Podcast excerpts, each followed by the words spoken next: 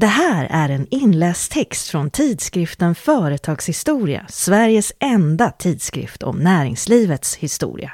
Texten finns även online på bistories.se. Det tog leken på allvar. Leksakshistorien är en spegelbild av den svenska företagshistorien präglad av småskaliga entreprenörskap, inspiration och intryck från andra länder.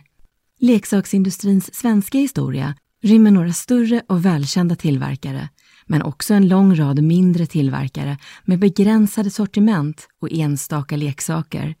Många företag har endast varit aktiva under några år. Tyskland var ledande. Leksaker har funnits så länge det har funnits människor. De tidigaste leksakerna gjordes av naturens egna material som stenar, stickor och lera. Leksaksindustrin föddes på allvar i det europeiska 1700-talet.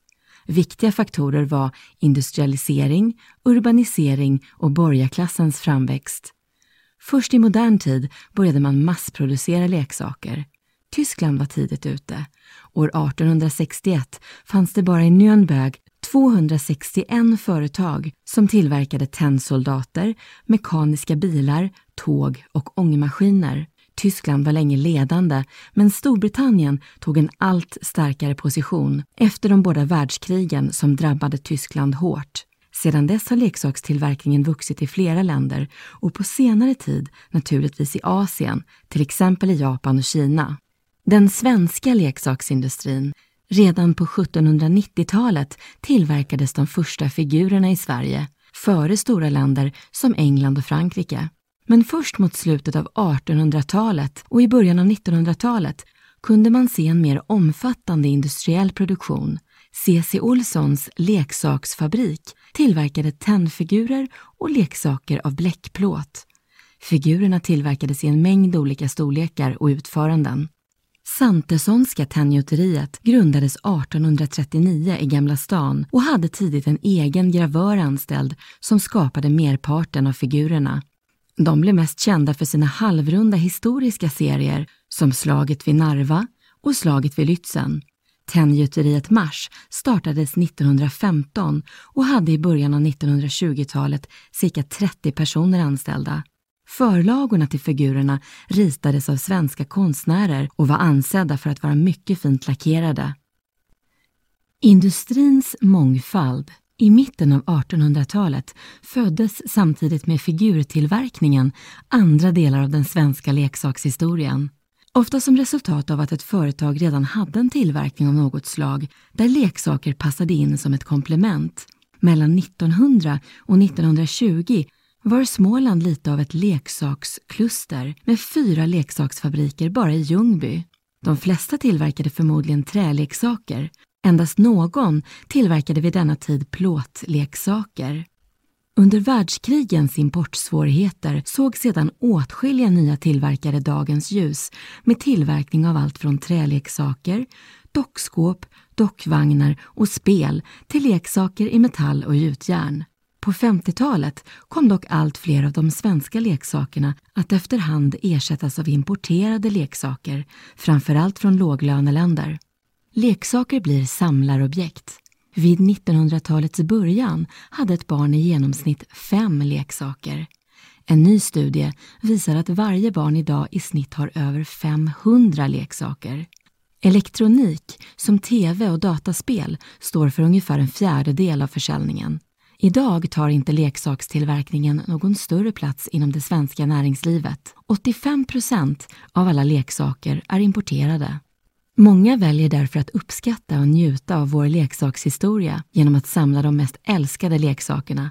Antingen genom att återigen ta fram de egna slitna favoriterna eller genom att nostalgiskt leta på marknader och i antikaffärer efter saker i originalförpackning.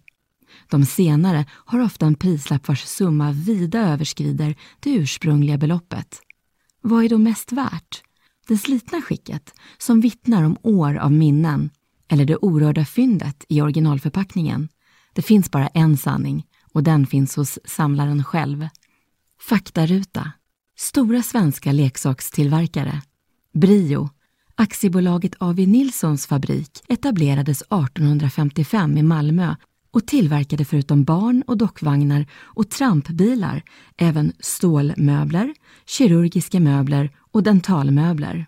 Företaget kommer senare att bli känt som Brio, Sveriges största leksakstillverkare med huvudsaklig träproduktion. På 40-talet blev Brio den ledande leksaksgrossisten med bland annat Märklin i sitt sortiment och 1963 fick Brio nordisk ensamrätt på Barbiedockan.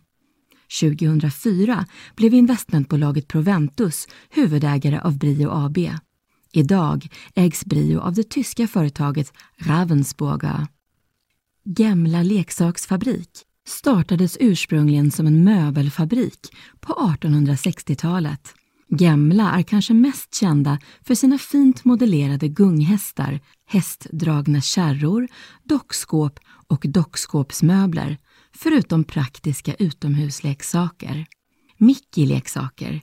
Premiärprodukten 1944 var en figur uppbyggd av målade kulor, Mickey Kul, och nystartade EPA-varuhusen blev försäljningskanal.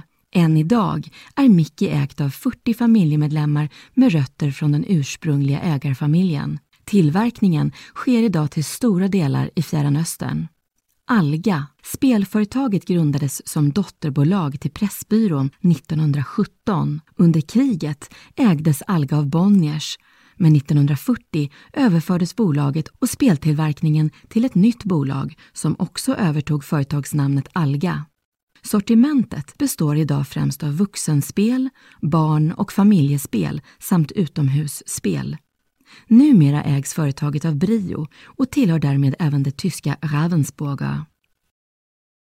Det här var en inläst text från tidskriften Företagshistoria, Sveriges enda tidskrift om näringslivets historia. Texten finns även online på bistories.se